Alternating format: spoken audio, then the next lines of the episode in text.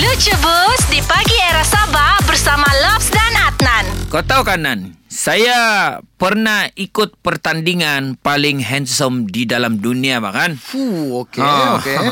Jadi satu kali saya berkumpul lah. Berkumpul ikut bertanding. Kau tahu saya boleh dapat nombor satu paling handsome dalam dunia. Apa, confident label beli dari luar negara punya, ha? Ya, tapi saya punya kemenangan tu, kehansoman saya tu nombor satu di dunia bila saya berkumpul sama ayam-ayam di kampung lah. Saya punya kehansoman. Oh, iya. Tadi pertandingan di dunia tapi ayam-ayam pula ya. Macam mana itu?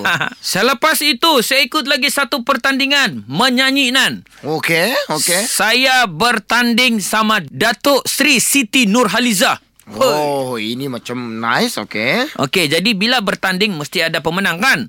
Kau imagine lah. Dia nombor satu, saya boleh dapat nombor dua.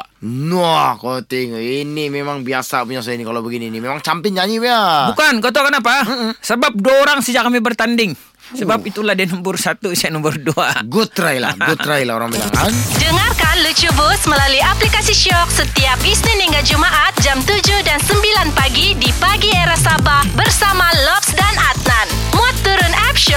Apple App Store, Google Play Store atau Huawei App Gallery. Shock, aplikasi radio, muzik dan podcast.